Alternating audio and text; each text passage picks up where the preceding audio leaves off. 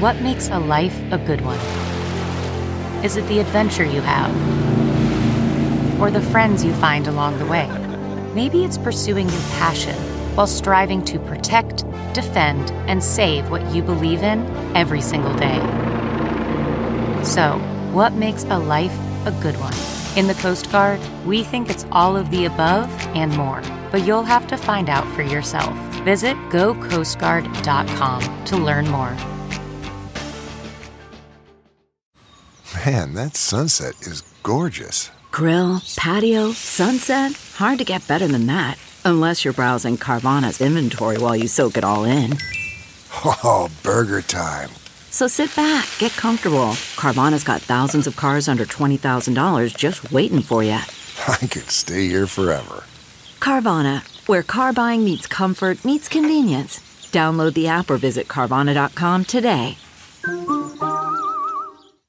Hey, this is Alyson. Before we start the show, I wanted to encourage you all to subscribe to Success on Apple Podcasts or your favorite app. It's a great way to make sure you never miss one of our most recent interviews. And while you're there, please leave a review and a rating. It really helps others find the show. Thanks. Dana Perino did not crave the limelight. I was super happy being behind the scenes. But then she landed one of the most public jobs imaginable. She became George W. Bush's White House press secretary. Now Perino is at Fox News, where her star has been rising in the wake of multiple sexual harassment scandals at the network. Those scandals led to the ousting of Fox News' CEO and a number of on air talent, including the network's biggest star, Bill O'Reilly. And it was actually Dana Perino who had to tell Bill O'Reilly's viewers that he would not be coming back. I think you're sitting in his chair maybe right now. His previous chair. I asked her all about how she handled that situation, plus how she went from Wyoming to the White House, how she met her husband on a plane, and how she wound up hosting two shows on Fox News, where sometimes people call her the voice of reason. All that and more is coming up on this episode of Success How I Did It from Business Insider. I'm Alyson Shontell.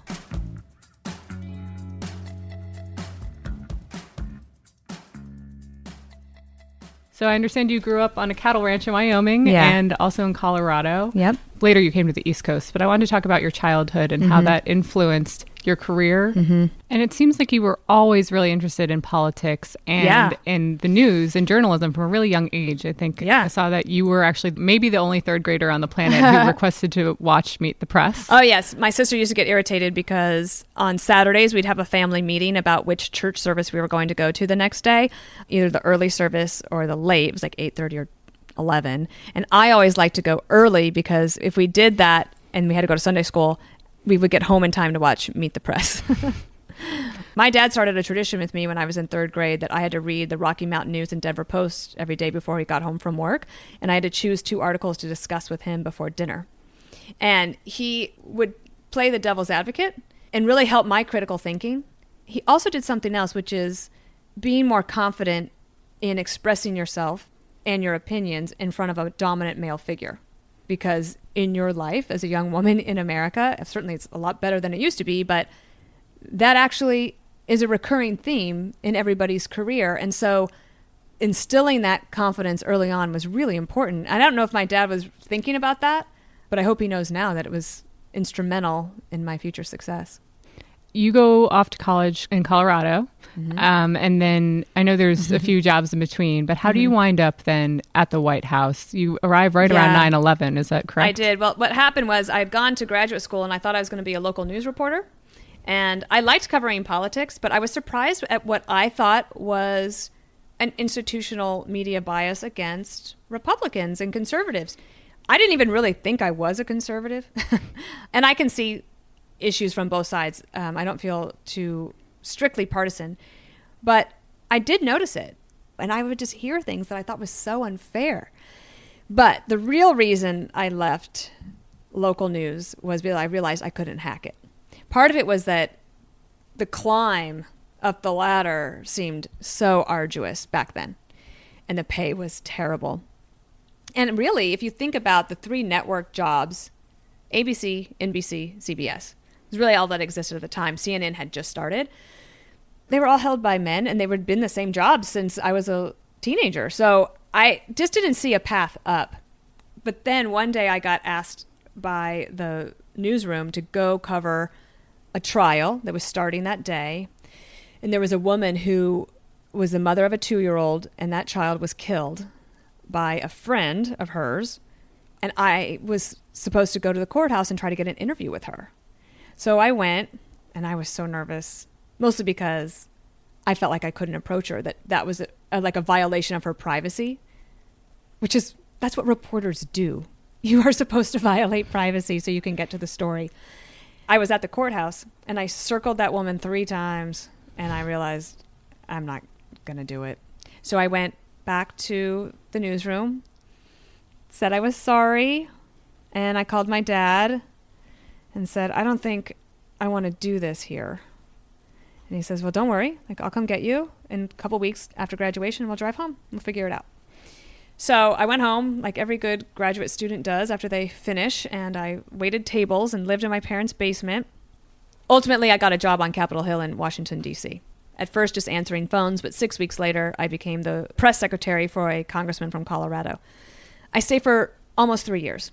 I meet lots of people, and one of the things I say in my book is that young women in particular, you have got to start building your network early. And by network, I mean friends. So I kept in touch with everybody, and this is before Facebook, right? I used to send postcards. I love postcards. And it was just like a little touch to make sure I was in touch with people, not just because I thought I would need something from them later, but because I liked them and I wanted to have a lot of friends in my life. I thought that was important for happiness and fulfillment well, I met this guy in an airplane, and he's British, and I moved. to England. I love England. that story. Your husband, yeah. I mean, I- for someone who it sounds like you had a little bit of a fear of approaching people, and obviously in a sensitive Right, I mean, I situation, that makes sense.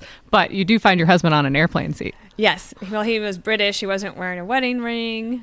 He was pretty cute, and he was so smart, and he was well traveled. He's he's 18 years older than me, so he had done a lot in his life, and he we had similar political views. I moved to England. I got married. When I came back with him, we decided to live in San Diego because who wouldn't want to live there? It's like a fabulous place in America. But I just had a hard time fitting in. I was bored out of my mind. And George W. Bush ran for office. I kept in touch with a lot of my friends from Capitol Hill who were then working for him. And what happened was on 9 11, I reached out to a girlfriend of mine who was working for Attorney General Ashcroft at the Justice Department. So if you think back to then in 2001, there was no Department of Homeland Security. It was just the Justice Department that was responsible for fielding all of these inquiries. And she responded back to me saying that she was okay. And a couple days later, she asked me, Would you be willing to move to DC in the middle of all of this? I need another spokesperson on my team. And I remember I was packing while we were on the phone. And I left San Diego. I didn't go back for, for a couple years, actually. Peter finished out that year, got our house set to rent, and drove across the country.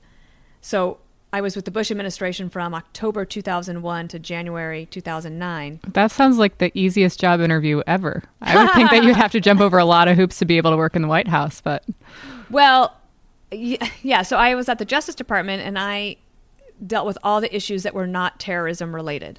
One of my pieces of advice is take the jobs nobody else is, wants to do. So, like, who wants to do tax policy or antitrust division or the Environment and Natural Resources division? But I liked all those issues. So, I had those issues on my plate and I got pulled over to the White House Council on Environmental Quality just a year later. And then, anyway, then I went to be the deputy, and then I stayed, and I became the press secretary. yeah. And was there a time when you thought about leaving in Yeah. there before you got promoted? Yeah, because it's a grueling job. And in 2007, at the beginning, the chief of staff, Josh Bolten, had said to everybody if you feel like you can't make it to the end, it would be better for the president and for the country if you tell us now, and we'll help you move on so that we can make sure that there are people that feel like they can sprint to the finish because that's what the president intends to do. And I was really honest with myself. And in fact, the only regret I really have about my time at the White House is that I did a terrible job of taking care of my health. I was tired. My husband missed me. And I was deputy for two and a half years. And I didn't think I was going to become the press secretary because Tony Snow was so good at his job and loved by everybody. I had a weekend away with Peter. He was running a race in Oregon. And we make the decision I'm going to resign from the White House. And I cried because you think it's so hard to walk away from something that amazing. And you don't want to leave the team. So I get back and I'm so geared up and I'm going to tell Ed Gillespie, the director of communications, that I'm going to leave the White House. And I'm in the morning communications meeting. And as he walked in, I said, Hey, can I see you after the meeting? And he said, Yes, I need to talk to you too. I said, Okay, great. So the whole meeting goes by, everybody leaves. I sit down and I am so nervous, but I'm just about to talk. And he says, Do you mind if I go first? And I said, Sure. And I sat back and he said, The president would like you to take over the press secretary job on Monday. Did you fall out of your chair? Like, what did you say? I say? said, He does. Man, we had the conversation. You kind of imagine that you become the White House press secretary and there's like stars and mm-hmm. you know a band confetti falling like, from the sky. Cinderella moment. Like, no, it was just like, what? Are you serious? But the interesting thing is, I never actually told the story that I was going to resign until I wrote my book. And Ed Gillespie was in the middle of my book and he called me and he said, Are you kidding me? I mean, imagine if I had gone first. yeah. There were not Crazy. other days that I ever thought of resigning. Like, you know, you have these visions in your mind, like, I quit. I never, ever felt that way. Greetings, everybody. Um, um, let me start off just by. Uh, So talk about taking the reins of this huge new job you're offered. What's your first time on the podium like? Tony Snow, because he was not territorial, and he certainly did not think he was too big for his britches, he was very comfortable allowing me to fill in for him. He had a lot of cancer treatments that he was still going through as well. And so the first time I filled in for him was like his second week on the job. I had never even been on television before, and I was very happy to be behind the scenes. But I didn't have a choice because he had to have cancer treatment. I remember he said to me, You are better at this than you think you are. And I think he saw something in me that I didn't recognize. But that's a pattern that repeats itself, including I think that the president saw in me that I could do it, but also even Roger Ailes when he brings me to Fox in order to do television.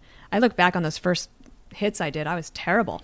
Mostly because I was terrified at expressing my own opinion. I had never done so. I had always been the spokesperson for somebody else for years. I also encourage managers to think about that, which is that your success can be measured by the people that you train and that you promote. And don't hold people back.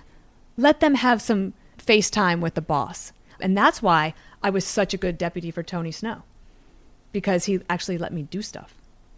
And one thing that you said too is that your health took a little bit of a toll. And I Yeah. imagine it is one of the most stressful jobs in the universe that you could possibly have. And I know you said when you were leaving the White House, anything I do will never be as hard as this was. Mm-hmm. Or as important. or as important. So how do you manage the stress of having such an important, tough job? And how did you get Well, your- I didn't handle it very well at the time. I mean, partly it was that you know, I for I don't know six years, I got up at four o'clock in the morning. I worked all day, every day, and even on Saturdays and Sundays, you would try to have a little personal time. I always wanted to be the most well-read person in the briefing room, and so that means you have to put in the work. I think really what happened with me is that I was sleep deprived. I wasn't eating well. I didn't eat a lot. I drank a lot of green tea and caffeine to keep going. And the sleep thing was probably the most important, actually. I developed this ringing in my ear that became quite permanent for almost two years, even after I left the White House. Everything just sort of took a toll. And it was one of the things I wish I had done better and that I encourage young people to do because people are stressed out all the time. Americans work very hard. We're ambitious. We want to succeed. And the only thing that you can do for sure that you are responsible for is taking care of yourself. and you became close friends with President Bush himself. Dana is a smart, capable person who is able to uh, spell out the issues of the day in a way that uh, people listening on TV can understand. And he's still a friend. So what is Yeah, he, it's amazing to be able to say that. what's he like? He's joyous. He's serene. He is painting a lot. But he is so involved in his institute, focused on several different areas, one on veterans issues in particular, PTSD and how to help returning wounded warriors transition back into civilian life productively.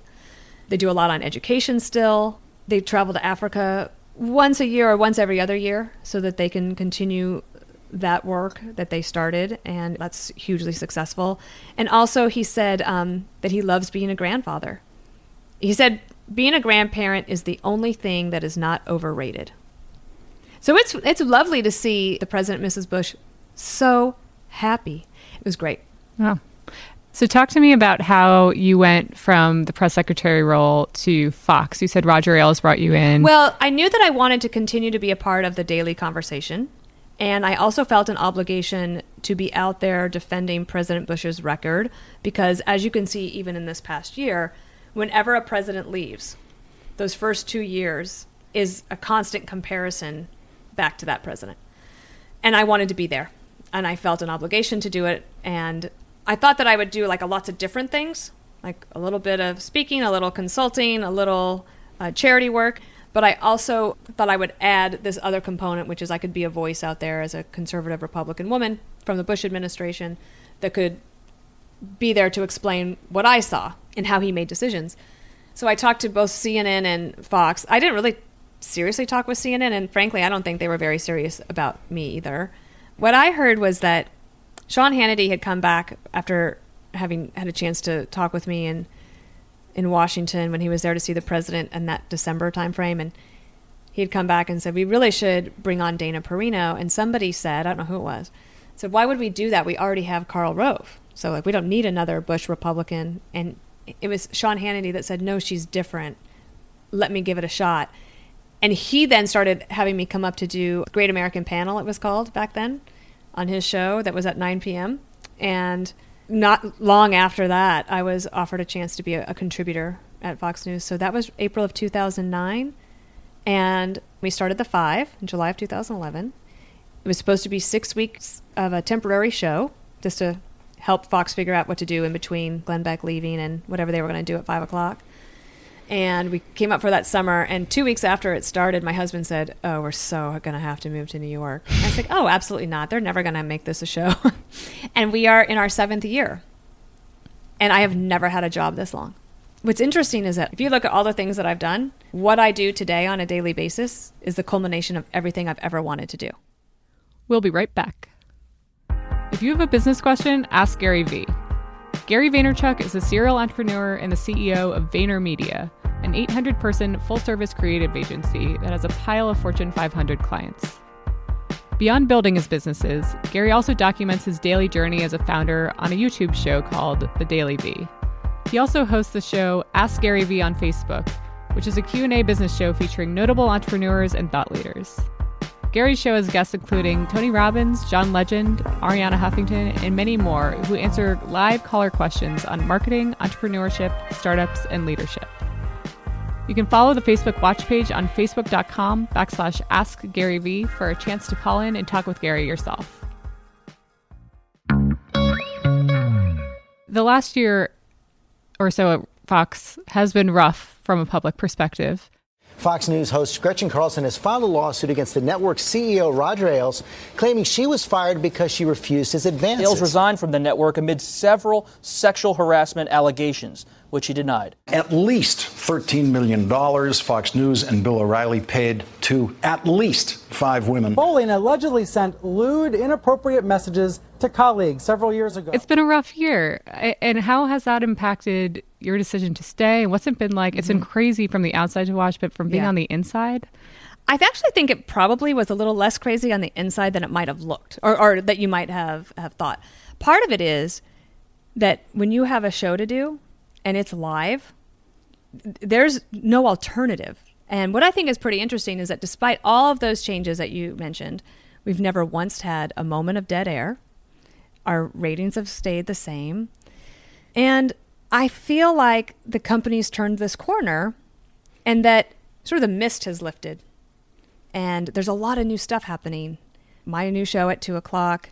You have Laura Ingraham joining to do a new 10 p.m. show, Shannon Bream at 11 p.m., Martha MacCallum doing at 7 o'clock, Harris Faulkner with the Outnumbered Crew, and then at 1 o'clock, Sandra Smith, you have Ainsley Hart. So I actually feel like if you're a viewer, Fox asked a lot of you. Okay. Like if you are a Fox fan, that's a lot of change in a year to take your whole primetime lineup, change it around, mix it up. And yet there's something about the brand and the product that must really work because we emerged stronger out of that. I wasn't there in the decision making room to know if there were days when they thought, oh my gosh, are we going to be able to pull this off if we make all of these changes. I'm sure there probably were moments of self doubt, but for us, we didn't feel that. At least I didn't feel that. I was very close with several of the people that you mentioned. And what's interesting too is that like, everybody can remain friendly. Do, do you know a different side of them that maybe we got to see? Well, certainly when you work with people day to day. I have had this fairly long career. I'm 45, so it's been a long time. Um, it's remarkable to me. I have never been a victim of sexual harassment in any way. The only thing I do remember is when I worked in San Diego at a PR firm, I found out that a guy who had joined the company after me, and we were doing the same job, that they paid him $5,000 more a year than they paid me. I don't know how I found that out, but I was so furious. I remember that feeling like my cheeks were so red. I was so mad. And I went to my boss about it, and he had said something like, Well, he has a family to feed. I was like, I don't care. Like, I don't. I was really mad about it. And the next day, I got the raise. That's really my only brush with it. And I don't know if I'm just fortunate. Maybe so. I mean, I'm aware that it's out there. But I think also if you look at some of the changes that Fox has made with bringing on board Kevin Lord as our new human resources director, like I can sense a difference and I sense it also with younger people. I'm always sought out for career advice. And I will tell you I have fewer people coming to me looking to leave, but just looking for how they can do better within the company. That to me is a big difference in in a year. So we mentioned that you are sitting in the O'Reilly chair. Yes. And it was your job to deliver the news to his viewers that he would not be coming back. Well, that was only because I happened to be filling in that week. But that's a big in that day to be anchor chair. filling in. I know. There was a moment where I was like, how did I end up being this person? it is the end of an era here at the Fox News Channel. As we mentioned earlier, Bill O'Reilly is leaving this chair and this network after more than 20 years. Bill has been the undisputed king of cable news. Like, how did you plan when you realized that was going to be your assignment? Well, I didn't have much time. Right. I mean, I think it was like four o'clock where that decision was made. And so it was just four hours later. We had an entire show to do. I will tell you what was mostly on my mind was that his staff was in the control room. And to me, that was my most important audience that night for them to know how appreciated uh, they were, how valuable they were to Fox News, and that I recognized that this was a really big, significant, and emotional moment for them. And I wanted them to know that. The next day, actually, I think it was the Daily Mail, or I don't know who it was. I think the headline was An Emotionless Dana Perino. And it was like an insult. I'm like, no, no, emotionless was the goal. That was what I was trying to do. But you must have felt some emotion. I mean, all these allegations were so awful.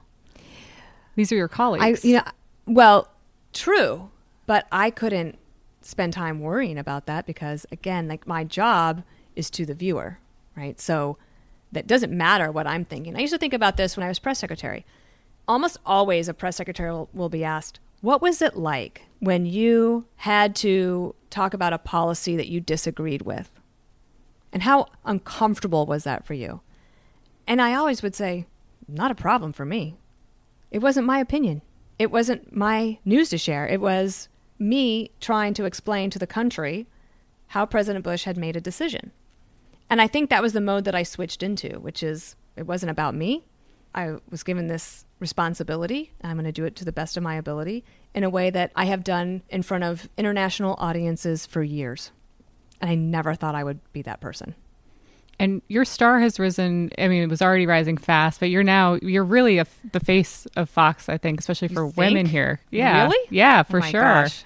So Now I'm going to start having those pressure moments again. But is that Thank do you, you. feel that pressure? I don't. Uh, well, I, I certainly don't see myself in that way. It's so interesting because I still feel like I'm happy being behind the scenes. Yeah, I don't see myself as a star. That's interesting that you say that. So another thing, I mean, the president watches Fox all the time. Do you feel pressure knowing that President Donald Trump might be Um, watching you? Does it shape how you do it? Every once in a while, I think about it. Because for a while, weren't people waving I- and saying, "Hey, Donald Yeah. Trump"? Um, oh, like I'm trying to send him a message of advice. I have done that on the five before, actually. I don't know if he really watches the five. Maybe maybe he does.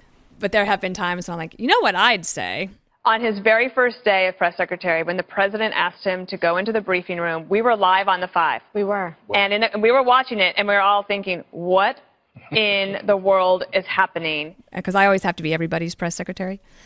But it does not shape how I do my show. I actually feel a tremendous amount of freedom to just report the news and to bring to bear my experience of having worked in Washington, both at Capitol Hill and in the White House, and having grown up outside of the media bubbles in the Midwest and Western uh, Rockies. That there's a freedom that comes from not feeling that you're affiliated with any particular party or candidate. And you've been called the voice of reason on I some know, of Mrs. your Bush panels before. yeah. How do you do that when people sometimes look at Fox as a network as more conservative pro?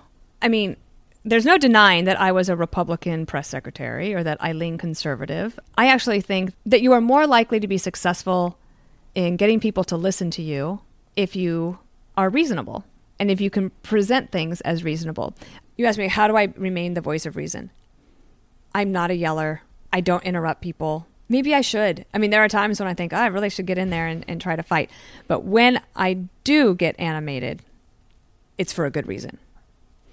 Do you think that there are two different sets of facts being presented to both sides? And do you think about that when Mm. you're talking to your audience? I just see facts as facts. And I like to have all the facts and then let the chips fall where they may. That means that you have to do a lot of reading. I also think it's very important to be honest that there are upsides and downsides to every policy choice. On trade, for example. Yes, it is true. If you do more trade, it is possible that some types of jobs will leave the United States. Now, is that counterbalanced by the fact that products that are being sold back into the United States are much cheaper, so consumers are able to afford more in America? And vice versa, it goes the other way as well. So I think that being honest about upsides and downsides is so important in this era where you have lots of different information coming in from all over. And so you did just get a new show, The Mhm. Daily Briefing at 2 p.m. Tell me about finding out you were going to get your own show. How you prep for it every day? How do you get ready to go on air? Well, I'm still trying to figure that out. For a long time, the only show that I was responsible to do every day for sure was The Five, though I appeared on many other programs and I loved being a part of the election coverage. That was a great experience. And then for six months, our show was at 9 p.m. Imagine how much you can read from 6 a.m. to 8:45 p.m. I was so overprepared, and now I feel very underprepared the 2 p.m. show has a lot of breaking news. The president, on almost any day, is either giving a press conference or speaking to the press in some way at an event or a speech, or Sarah Huckabee Sanders is giving the press briefing and people want to watch it. They want to be a part of it. What I love is being able to come back out of it. And like today, I had Ari Fleischer, who was my predecessor at the White House, one of them. And I could say, well, what do you think about the president's comments yesterday? And you can have a conversation with people who are experienced. I love that because I feel like I'm super curious and want to ask a lot of questions of them because I don't have all the answers. I have some answers. I like to ask a lot of questions. So I am trying to straddle both shows because for the two o'clock, I'm preparing to anchor a show by myself, asking questions and trying to get news out of that. Two hours later, I need to be ready for the five, which is where I'm supposed to give my opinion about what happened that day. And I have not figured out quite how to do that yet, though um, one of my bosses the other day said, You've been doing it for years, so just keep doing what you're doing. So you, you were the second woman ever to be Mhm. press secretary. Mhm. Now Sarah Huckabee Sanders is the 3rd Mhm. and I saw you wrote her some advice. Yeah. And your show runs at about the same time as a lot of these press briefings, and it's your job now to critique some of what Mhm. she's saying and doing. How do you view the job that she's doing, and would you do anything differently? Oh no, I never uh, suggest a press secretary, um, whoever they are, to do something differently.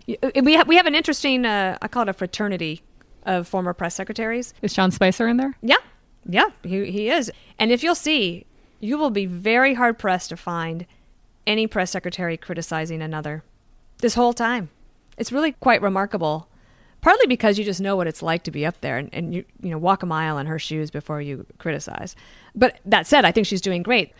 She's the first working mother to have the job. That's a big difference. As I said, I could not even take care of myself well.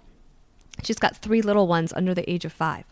So to wrap this all up, okay, you did write a book. Yes. it's packed full of advice and full of your experiences from being in the White House with President Bush. Mhm. There's a lot of people who would love to be you. They want to have their own show someday. Yeah. They want to rule the White House Yeah. roost. What advice would you give to them when they're just starting out in their careers? The question I get asked almost all the time is, what should I do in order to become White House press secretary? I'm like, well, first you become a country music DJ. Because it's so absurd, because you don't know what you're going to end up being. What I ask all young people in particular is please do not worry your young life away. Worrying got me nowhere. The point of my book is, and the good news is, has double meaning. One of the meanings is that for all of the worrying that I did, at no point did my worry lead to my next career step. And I know that's easy to say, but the hard work that people put in now, it will pay off for them. And they see it later. I see them in their 30s and they look back and go, whoo, you were right about that. Because things ultimately happen for them. The other thing I would say, one of my favorite pieces of advice in the book is that choosing to be loved is not a career limiting decision. Having a committed relationship to me has made a big difference in being able to actually accomplish big things. If I hadn't had Peter's support, I don't think I could have done all of this. Now, maybe I would have. I don't know, but certainly my life is a lot more joyous. Work is important, but it's not everything. The other thing I'm asked about is um, what is the perfect work life balance? And I don't have an answer for that. Um, I actually heard a very good answer the other day from somebody I used to work with at the White House. And she said, Well, during my years at the White House, she said, I don't think I returned a personal phone call in five years. I just worked. I didn't think about a work life balance in my day to day life. I think about work life balance over the course of my career. And so now she's a professor at Harvard. She's got a little bit more time. She just had a baby. That was, for me, an interesting way to look at it. And here's the great thing. So I just learned that two months ago. So I still have a lot to learn as well. And mentoring goes both ways. Well, great, Dana. Thank you so much for your time. We really appreciate You it. You are so welcome. Thank you. Thanks for listening to Success How I Did It. Please be sure to subscribe to the podcast on Apple Podcasts, Google Play, Stitcher, or wherever you listen. You'll find interviews there with people like PayPal CEO Dan Schulman and the former CIA Director John Brennan. And please leave us a review, it really helps new listeners find the show. I'm Alyson Shontell. We'll be back next week with more success. Ever wonder how Tim Ferriss manages his money? How about Jim Cramer or Gretchen Rubin and Deepak Chopra? Also, what are the secrets to retiring in your 30s? Personal finance expert Farnoosh Torabi hosts the award winning So Money podcast, where she and guests reveal their financial habits the good, the bad, and the ugly. Plus, on Friday, she answers listeners' burning money questions. Become a part of the So Money Nation and subscribe to the show on iTunes and visit SoMoneyPodcast.com.